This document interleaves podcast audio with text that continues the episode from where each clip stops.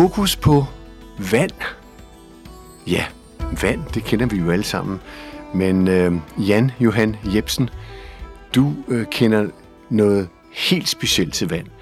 Og denne her udsendelse kommer til at være et totalt alternativ på, hvordan vi mennesker normalt har opfattet vand. Hvordan vi indtager vand, hvordan vi bruger vand, hvordan vi oplever vand, og hvad der egentlig er hemmeligheden bag ved det. Og velkommen til dig. Jo, tak. Allerførst, hvad er din baggrund for at beskæftige dig med vand? Ja, den vigtigste baggrund er vel egentlig, at jeg er nysgerrig. Vil jeg sige, det er ikke, jeg har ikke nogen, videnskabelig præference. Du har ikke nogen uddannelse bag ved det? Nej. Jeg er bare... Hvad er du uddannet? Jamen, jeg er salgsuddannet oprindeligt. Ja. Og så er jeg serieværksætter. Prøvet mange forskellige ting, så jeg egentlig kender... Som hvad for eksempel? Jamen, jeg har været inden for mange brancher. Konsulentbranchen, IT, ejendomme, restauration. Okay. Så det er sådan meget bredt. Hvor målet har været, som alle andre virksomheder, at skabe kapital? Ja, altså det er jo altså primært... Og oplevelser. Ja, lige nøjagtigt. Altså, det er jo at skabe resultater igennem kapital, kan du godt sige, ja. Og hvad fik det så til lige pludselig at springe fra? Jamen altså, jeg møder, som så mange andre, så møder jeg, noget modstand i mit liv. Og det tager jeg så til overvejelse og siger, okay, der er noget her, der gerne vil fortælle mig noget. Der er sådan et par kraftfulde opbremsninger i mit liv, om man kan kalde det det. Det ene er en skilsmisse, det andet er en personlig konkurs. Så tager jeg sådan ligesom lige livet til overvejelse, og så begynder jeg at prøve at forstå det på en lidt anden måde. Men hvordan gør man det? Altså, tager livet til overvejelse? Altså, stopper du bare? Nej, jeg siger, jeg holder en pause, kan jeg huske, sådan over længere tid, hvor jeg sådan går i tænkeboks over, hvad er det for nogle motivationsfaktorer, der styrer mit liv? Jamen det gør så, at jeg begynder at undersøge, hvad det egentlig er, der styrer mit liv. Og hvad styrede så dit liv?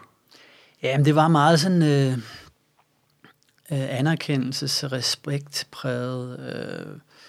Altså det at skulle have succes på nogle parametre, som ikke havde en holdbarhed, der var så lang. Altså så blev man målt på økonomi eller på...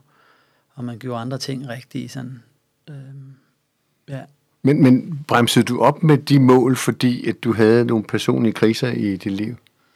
Ja, det er rigtigt. Det var faktisk det, jeg gjorde. Ja. Så bremsede jeg op og ligesom startede en personlig udviklingsrejse derfra, som så går i hvert fald 25 år tilbage. Hvad betød det, at du startede forfra? Altså, hvad kom der udefra til dig? Jamen altså de der udfordringer, jeg mødte, de var så kraftfulde, så jeg kunne ikke bare sidde dem overhøre og så fortsætte ned ad samme vej, fordi jeg var sikker på, at så ville jeg jo nå til samme mål. Altså jeg oplevede ikke at være specielt lykkelig eller specielt fri, eller de ting, som alle jo egentlig et eller andet sted har et bevidst, skråstrejt ubevidst ønske om at nå. Altså det er det, at være lykkelig, at være et frit menneske, og det var jeg bestemt ikke. Du var bundet af, at du skulle præstere? Lige nok, ja. Altså det var jo det, jeg blev opfostret med, at hvis jeg blev økonomisk succes, jamen, så var det lige med frihed og lykke. Og da jeg arbejder i dag i en form, som har med ubetingethed at gøre, det vil sige både ubetinget lykke og ubetinget frihed, så har jeg i hvert fald i dag lært, at jeg finder ikke de to værdier igennem, det motivationsafsæt, som jeg startede med. Der er det noget helt andet. Der handler det om at give. Det handler det om at forandre de ting, som kan være vigtige at forandre for nogen, og ikke bare for mig selv. Men hvordan fandt du frem til den erkendelse? Det må jo være en erkendelse. Ja, det kan vi jo. Det kan man jo godt kalde det. Altså den er. Hvor søgte du den erkendelse inden, kan man spørge om? jeg har søgt mange steder, indtil for små 17 år siden, hvor jeg så fandt det sted, hvor jeg blev inspireret af, det er så buddhismen. Og de kunne give mig... Men det er jo en filosofi, ikke? Jo, altså det kan du godt kalde det filosofi. Du kan også kalde det en levemåde. Og det er ikke en religiøs levemåde, men det er en levemåde, altså hvor man tilbeder ikke en gud, men man prøver at kopiere det gode eksempel, altså Buddhas eksempel. Siddhartha hed han i sin tid, ja.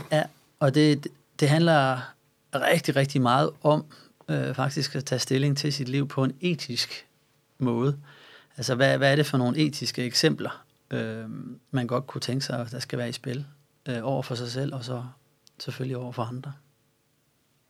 Og det har du så brugt siden, du fornyede dit liv, kan man sige sådan? Ja, jeg vil ikke sige, at jeg har brugt det siden, fordi det er jo også noget, man skal lære. Så det er en lang proces at lære det. Jeg vil så sige, at jeg manøvrerer væsentligt bedre i det i dag, end jeg gjorde for 17 år siden, eller for 25 år siden, for den sags skyld. Altså, kan jeg jo se hos mig selv. Det er ikke sikkert, det er til alles tilfredshed, men det er sådan, jeg oplever det. Altså, at livet er væsentligt nemmere målt på ubetinget frihed og ubetinget kærlighed. Sådan. Og hvor kommer vandet så ind i billedet hen? For nu skal vi tilbage til livets kilde, kan man kalde det. Det kan man sagtens. Altså, det der sker for cirka 7 år siden, der er jeg stifter bekendtskab med det, som man kalder struktureret vand. Og hvad er det?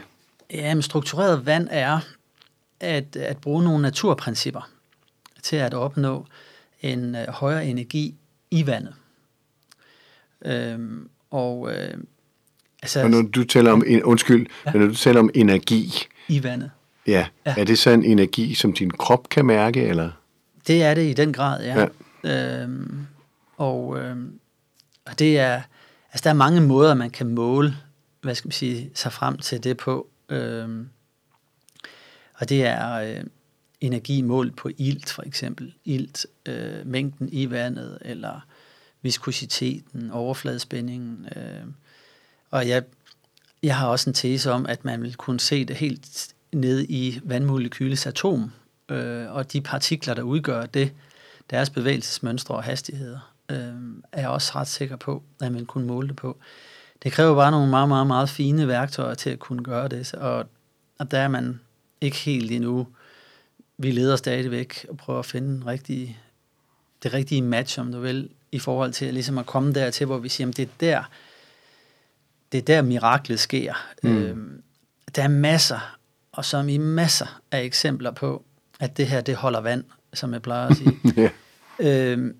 Og det er et af klassikerne fra, hvad skal man sige, en dansk sammenhæng, det er, for nogle år siden, der rettede man Skjern Å ud, fordi det skulle være nemmere for landmændene at høste op og ned af Skjern Å, med det resultat, at alt i åen og omkring åen, det døde.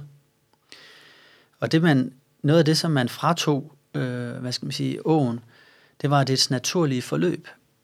Og der opstår det, som man kalder vortex. Det er en tornado-lignende spiral i vand. Og hvis man fratager vandet muligheden for at komme i kontakt med det, så har det en negativ indflydelse på vandets energibæreevne. Da man så opdagede det, og så sagde jeg, det er nok ikke så smart, så prøvede man at rette den tilbage til det oprindelige udspring, og så genopstod liv i åen og omkring åen. Det er et knaldgodt eksempel på nogle af de ting, som vi arbejder med. Det er at skabe liv i det, som vi omgås med. Og vi omgås konstant med vand. Vi er selv størsteparten af os er vand. Er det ikke noget med 70% eller sådan en? Det siges at være i det lag, ja. Så det er, altså i min optik er det lidt, at det vil være underligt ikke at beskæftige sig med det fænomen, og sætte sig ind i viden omkring det, hvad det er, at vi er det. Så rejsen den, som det hun startede for de der cirka 7 år siden, og hvor at det ligesom Jamen, det manifesterede sig til, at det her, det skulle jeg undersøge noget mere. Jeg blev nysgerrig på det. Og så mødte jeg en mand, som lavede det her vand. Og det viste sig så, at han var meget, meget, meget videnstung forstået på den måde. Han havde arbejdet med det her felt i 20 år, og har virkelig sat sig ind i det, og har fundet masser af præferencer rundt omkring i hele verden. Altså japanske, koreanske, russiske, amerikanske, tyske, og så videre, så videre, så videre, bulgarske. Forskere, anerkendte videnskabsmænd, som havde de rigtige baggrunde for at sige de ting, de sagde, og som totalt bakker op omkring mange af de ting, som vi i dag ved, omkring vand. Og nu tænker jeg på de nørder, som jeg selv betragter mig som, som godt vil vide noget mere omkring vandet og vandets naturkraft. Fordi dybest set, så er det vi gør, det er, at vi kopierer, hellige kilder, om du vil. Før i tiden blev de kaldt hellige kilder. Ja. Men i princippet er det i situationstegn bare naturfænomener. Så det er naturfænomener, vi kopierer ved at håndtere vandet mere naturligt på vandets præmis. Det er vel egentlig det. Ja. Når du, bare lige for at komme helt tilbage, hvad var det, der fik gnisten hos dig til at antænde omkring vand? Altså, du har jo arbejdet med som konsulent og som sælger og alt muligt andet. Ja. Hvordan kom du lige ind i den verden? Altså, hvad var det, der skete? Jamen, jeg smagte det her vand, og det var sådan... anderledes smag? Ja, men nu er det jo sjældent, at man kan bruge ordet smag i den her sammenhæng, fordi vand som oftest ikke rigtig har nogen smag, men drikkeoplevelsen var markant anderledes. Det vil sige, at jeg oplevede slet ikke, at jeg drak noget. Og jeg... for 7 år siden drak jeg aldrig vand, for jeg kunne ikke fordrage vand. Altså, det var ægelt. Hvis jeg skulle drikke noget vand, så var det, fordi jeg skulle køle ned om sommeren, og så drak jeg noget meget, meget koldt vand. Og ligegyldigt hvilken form for vand, du præsenterede for mig, om det var kildevand, eller det var postevand, eller det var whatever. Altså, jeg kunne simpelthen ikke fordrage vand. Og nu har jeg stort set ikke drukket andet dagligt end vand. Så det her med at stifte bekendtskab med noget, der har en kvalitet, som min krop intuitivt bare siger, det her, det skal du have. Det var sådan... Ja. Så hvis nu vi skal sådan... På et menneskeligt plan, worldwide, så de fleste af os i den vestlige verden, i hvert fald også mange andre steder, får jo, at det 5 atmosfæres tryk ind igennem vandhanen, og så drikker vi det. Men naturfolk rundt omkring i verden har jo ikke den slags ting, de drikker. Har man prøvet at måle forskellen der? Ja, der er flere. Der måler og har gjort rigtig interessante videnskabelige test og forsøg på det. Og hvad det betyder at udsætte vandet for noget, der er så unaturligt som det, du nævner, og det kan også være de lange, lige forløb i rør og så videre, og hvor du så siger, okay, hvis det ikke minder om Skjern Å, der er rettet ud, så ved jeg ikke lige, hvad der ellers skulle gøre det. Men så det at fratage vandets mulighed for at opnå den energihøjde, der er potentielt muligt i vandet, er en af de største katastrofer, menneskeheden faktisk har skabt, uden at egentlig at vide det. Vores fokus har været skråstreget til tider stadigvæk, er alt for meget på, at hvordan kan vi ressourceoptimere? Altså, at det er optimering. Det er uden at vi ligesom prøver at kigge på, jamen, hvad koster den her optimering? Mål på energi eksempelvis i vandet. Og det er det, vi er nødt til at begynde at tage alvorligt. Det er, jamen, hvad koster det os samfundsmæssigt? Hvad koster det os i sygdomme? Hvad koster det os i und so weiter? Og der har vi en meget, meget interessant forsker, som jeg i den grad kan anbefale folk kan kigge omkring. Han hedder Gerald Pollack, en amerikansk universitetsprofessor, som har og tilrager sig hele tiden ny viden omkring vandet og vandets evner og muligheder i det felt, når vi snakker energi. Så det er meget interessant at dykke ned i. Når vi kigger på det eksperiment, du er med i her, for det er vel stadigvæk et eksperiment, og det skal vel stadigvæk udvikles, går jeg ud fra. Hvad har det så indebåret for dig økonomisk? Det må jo koste en formue, det her. Ja, det har kostet rigtig, rigtig meget tid, og også mange penge at nå dertil, hvor vi er nået i dag. Og det har udviklet sig i rigtig, rigtig mange retninger, at det bekendtskab med det fænomen, struktureret vand. Så det har så afstedkommet, hvad skal vi sige, rigtig, rigtig mange forskellige typer af produkter. Og et, det er, vi laver noget struktureret vand, og vi laver nogle energiberigede emballager, som sikrer den kvalitet, vi indtager. Den er også der, hvor vi har brug for den. Og vi har vi har udviklet et, man kan kalde et energibehandlingsform, som vi kalder Neo, og som står for naturlig energioptimering. Og altså, der er rigtig, rigtig mange ting, der er kommet på de 7 år, som er udviklet vejen. Så hvis vi skal tale praktik, så har du et sted på Østerbro i København? Ja, det er korrekt, ja. Er det et laboratorium, eller hvad er det? Nej, altså, ja og nej. Altså, det er ikke et laboratorium, som man normalt vil se et laboratorium, men det er et testcenter, hvor vi tester forskellige ting og undersøger, hvad er muligt med det her koncept, og hvor,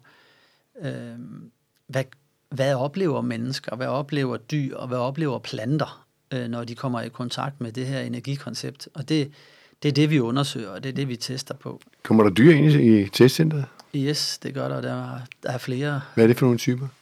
Jamen altså, vi har hunde, katte, heste. Godt være, jeg har glemt nogen, men det var i hvert fald lige dem, jeg kunne komme i tanke om. Og har I der fundet det, der oftest kaldes for evidens? Ja. Altså beviser? Ja, du kan sige, på evidenshøjde, der har vi kvantitativ evidens i rigtig, rigtig mange sammenhænge. Og det betyder, at det er antal mennesker, man går ind og spørger? Ja, altså både mennesker og dyr. Og dyr, ja. Okay, hvad svarer dyrene? Og planterne, kan du også sige, ikke? Der i hvert fald, der kan man så aflive placebo i de 2 sammenhænge. På dyr, eksempelvis ældre hunde, har vi jo set grå stær. Og det er efter 3-4 behandlinger i Neo, jamen så er det grå stær på hoftest på hunden eksempelvis. De bliver sådan mat henne på øjnene. Og de er simpelthen væk og totalt klare efter 2-3 behandlinger. Og det samme med mennesker? Også med mennesker, ja. Og også med grås der. Og med gener, man kan sige bivirkninger på kræftbehandling, altså kemobehandling eksempelvis, der reduceres bivirkningerne markant, har vi set rigtig mange. Altså, de snakker 200-400 mennesker. Og vi pollenallergi, jamen, det er væk. Gigt, forskellige former for gigt. Som er en kæmpe masse sygdom jo nærmest. Ja, hvor det er smertelindrende efter meget, meget, meget kort tid. Ja. Men fjerner det gigten? Ja, men jeg har i hvert fald oplevet, det er jo altid et spørgsmål om, nu er jeg jo ikke læge, og kan ikke svare på, om det er fjernet, men det jeg ser, det er, at den smerte, det indbefatter at have det, den er væk hos rigtig mange. Det er jo hovedsagen, kan man sige. Ja, og så er det så også, så er det i hvert fald nemmere at have det. Livskvalitet. Lige nøjagtigt, ja. Det var en række sygdom, du nævnte her, og i næste udsendelse, der skal vi invitere en kvinde ind, som er den første af dine kunder? Ja, jeg tror, at Karina var nummer 2. Okay. Den første i Danmark. Ja, okay. Ja. Og der skal vi høre mere om indflydelse og virkning, og hvordan man behandler og den slags ting. Men hvis vi går tilbage til dig igen og tænker økonomisk, Der er mange penge i det her, og du kan både bruge din konsulent- og salgsuddannelse. Du må jo kunne tjene millioner på det her. Det er også tanken, at vi gerne skulle. Og jeg har sagt ved tidligere lejligheder, at vi bliver større end Novo. Og det siger jeg ikke bare sådan i sjov, det mener jeg. Og det er Novo kede af jo. Nej, det ved jeg ikke, om de er. Men nu kommer vi nok ikke til at lave noget inden for insulin, sådan lige forløb i hvert fald.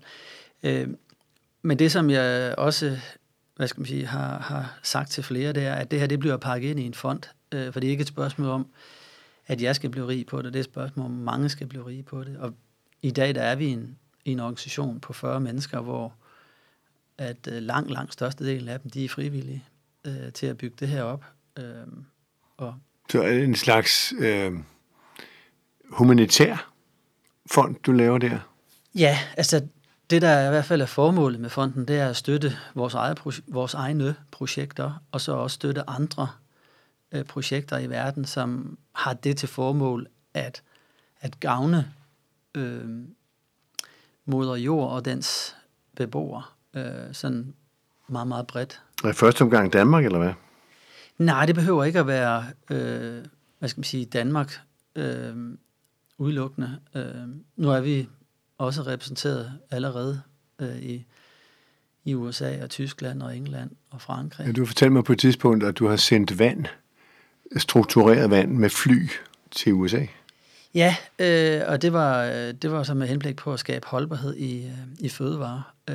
Der var nogen, der vidste noget om, at man kunne gøre det meget, meget mere intelligent på den måde, uden at kompromittere produktets kvalitet, så skabe holdbarhed på den måde, ja. Og på et tidspunkt har du også nævnt et voldsomt tal for mig af jordens befolkning, som du vil nå. Det er rigtigt. Jeg har sat mig et mål om at komme ud til 1 milliard mennesker. Det er mit livsmål. Punktum. og de penge, der kommer ind der, det er dem, du vil have ind i en fond, så de kan komme til gode for os, de mennesker, der ikke har penge? Ja, altså det som er... Det her, det behøver så ikke at måles i penge alt sammen, men det at... Det er jo ikke sikkert, at fru Jensen derovre, som er pensionist, at hun har brug for flere penge. Det kunne godt være, at hun har brug for noget mere livskvalitet. Og hvis jeg kan være med til at bidrage til det, så vil jeg egentlig hellere give hende det, end at sende hende 100 kroner. For det er ikke sikkert, at hun får mere livskvalitet ud af 100 kroner. Hvad har du mødt af modstand fra, skal vi sige, mediciner eller andre, som er alternativ til dig? Hvad har du mødt af modstand der? Eller også opbakning? Jamen, jeg møder, hvis jeg sådan er, meget grov, ikke? Så kan man sige, at man møder to slags mennesker inden for den verden. Lad os sige, at vi taler om dem, der har den rigtige videnskabsbaggrund for at kunne udtale sig omkring de her ting. Der er dem, som er videnskabsfolk og nysgerrige, og så er der dem, som er videnskabsfolk og bedrevidende. Den populære måde bedrevidende i situationstegn, eller er de bedre vidende? Nej, altså jeg tror ikke, at der er nogen som helst, der er så kloge, at de ikke har brug for mere viden. Okay. Så jeg vil hellere være sammen med dem, hvor der er en åbning for udvikling, end dem, som ikke tror, at der er nogen, der kan bidrage til deres viden. Og jeg har mødt begge typer, og jeg kan godt lide at være sammen med nogen, hvor vi kan udvikle os sammen. 7 år har det stået på nu. Kan du se, at det eskalerer eller stagnerer? At det eskalerer i den grad. Altså, det bliver større og større for hver dag. Altså, jeg kan godt huske, hvordan det her det startede. Der var det i situationstegn bare mig i en kælder i Farum, der sad og lavede struktureret vand. Og i dag er vi 40, og der kommer 2 til 3 nye til organisation om måneden. Vi kommer på landkortet med nye forhandlere. Vi erobrer nye markeder inden for forskellige brancher. Industrien i forskellige sammenhænge. Fødevarebranchen. De er opmærksomme på det positivt. big time. Ja. Så det kommer til at skabe nye produkter inden for fødevarer? Det gør det i den grad. Og også i make-up-industrien er vi også i gang. Og folk får mere og mere øjne op for, at energi er meget, meget mere vigtigt, end man forestiller sig. Og energi igennem et vandmolekyle. Så er det jo ligegyldigt, om det opholder sig i en juice, altså, eller i vand, eller i mælk, eller hvor det opleves, skråstreg indtages fra, så er det sindssygt vigtigt, at det har en højt energiniveau. Der er vel også mange, der kan lugte en stor kapital i det her, hvis de bruger din vand, i juice for eksempel. Det er korrekt. Det er der rigtig mange, og der er også flere, der har prøvet at købe det fra mig.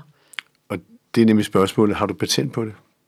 Nej, det får vi heller ikke sådan lige, fordi så skal jeg bruge penge på at forsikre det, og det er uinteressant at bruge penge på noget og forsikre sig overfor, når man kan, bruge hemmelige produktionsmetoder og opskrifter, som man ikke behøver at forsikre. Så du fortæller ikke nogen om, hvordan du frembringer det her? Jo, jeg fortæller, rigtig meget, og jeg kan også sagtens give opskrifter på, hvordan man med stor gavn derhjemme kan gøre en forskel på sit eget postevand. Men at i detaljen at fortælle om produktionsmetoden, det gør jeg ikke lige nu, men det kunne jeg forestille mig, at jeg kommer til. Så er det her ud fra din buddhistiske tankegang, at du siger, at det her det skal komme verden til gode? Eller skal det komme andre mennesker til gode, som kan blive rige af det? Jamen, der er faktisk plads til begge dele. Altså det er nok buddhismen, der ligesom har været med til at fastsætte min holdning til de ting. Det tror jeg ubetinget det er. Jeg ønsker, at rigtig mange gerne må blive rige på det, og kapitalisere på det, i stedet for nogle få. Og så ønsker jeg endnu flere må mærke forskellen, at det kan gøre for dem. Og det er der, hvor den 1 milliard kommer i spil. Jan, du skal have tak, fordi du kommer med din viden her, for det er jo en viden, som også er, evidensbaseret på mange mennesker. Ja, altså... Og bliver større og større område. Ja, altså, vi er ikke der endnu, men vi regner med at komme der, hvor vi også kan have videnskabelig evidens for de ting, som vi går og arbejder med. Og I er i dialog med videnskaben? Ja, det er vi. Der er flere og flere, der begynder at interessere sig for os, både lægevidenskabeligt og også anden, interessant faglig baggrund. Og jamen, bare i nu, det jeg har fortalt om, omkring Neo, som står for naturlig energioptimering, er det koncept, hvor du sidder og optager energien i en behagelig stol, det er der allerede i... omkring 4.000 mennesker, der har oplevet på under 1,5 år. Og det tal, det stiger hver dag. Så på kvantitativ evidensniveau, der er vi meget, meget langt. Så man kan sige, at det eskalerer så meget, så der er oprettet en række centre i Danmark? Vi er rundt omkring i verden, langt størstedelen i Danmark. Der er vi 25 steder lige nu, ja. Og der tester man på livet løs stadigvæk? Ja, der tilbyder man det her koncept mod betaling, og man tester. Så det er begge dele, så det er faktisk en rentabel forretning, eller så småt begyndt at blive en rentabel forretning. Mm. Nu har samfundet stort set været lukket ned, så det har også haft sine udfordringer. Men det, at I kan komme med evidens for de mennesker, der kommer til jer, de er villige til at give eksempler på det? Vi har rigtig mange, der giver eksempel på det. Og placebo-tilfælde? Ja, nu ved jeg ikke lige, hvad mener du? Jamen, jeg tænker på, det kunne være, at man satte nogen ind ved et andet kar, som var almindeligt. Ja, vi er ikke kommet dertil, hvor vi har lavet placebo-setupet. Nu kan jeg også godt forklare mig ud af det, men det bliver en længere forklaring. Men vi har... Vi har fået en anerkendelseshøjde hos kendte mennesker også. Nogle ambassadører, Kirsten Lefeldt, Sti Tænding, og sådan kunne jeg name drop nogle flere, men det er egentlig ikke det er egentlig ikke det, der er mit behov. Det er mere, at for nogen er det vigtigt, at der også er nogen kendte med. Det er det ikke nødvendigvis for mig, men jeg kan se, og de to nævnte, dem jeg elsker, er hjertet, fordi de vil være en del af det, med afsæt i, at de har oplevet en forskel, at de ikke betalt for det eller noget. Nej, de gør det, fordi de synes, det her det er et vigtigt projekt. Og det vil sige, at du opnår det, at du kommer videnskabeligt ud med nogle resultater, og du lever det liv, som du gik væk fra for mange år siden, og har det bedre selv? Jeg har det markant mere frit i dag, end jeg havde første gang, jeg havde succes målt på økonomi. Så det er en glæde for dig? Ja, det er en meget, meget større glæde for mig i dag at se, hvad det hedder, at gøre en vigtig forskel, end det at have et fokus på bare at tjene penge. Så vandet har givet dig livskvalitet? I den grad. Lad os høre det strømme ud næste gang. Næste udsendelse, der skal vi nemlig møde Karina, som har et af centrene og har stor erfaring med, hvad der er sket der. Der får vi gå lidt mere ned i dybden af, hvad er det for en type af mennesker, der kommer der, og hvad er det for nogle former for helbredelse, man satser på, og man kan måle på hos jer. Tusind tak for det, du ville være med. Velbekomme. Held og lykke med vandet. Jo, tak.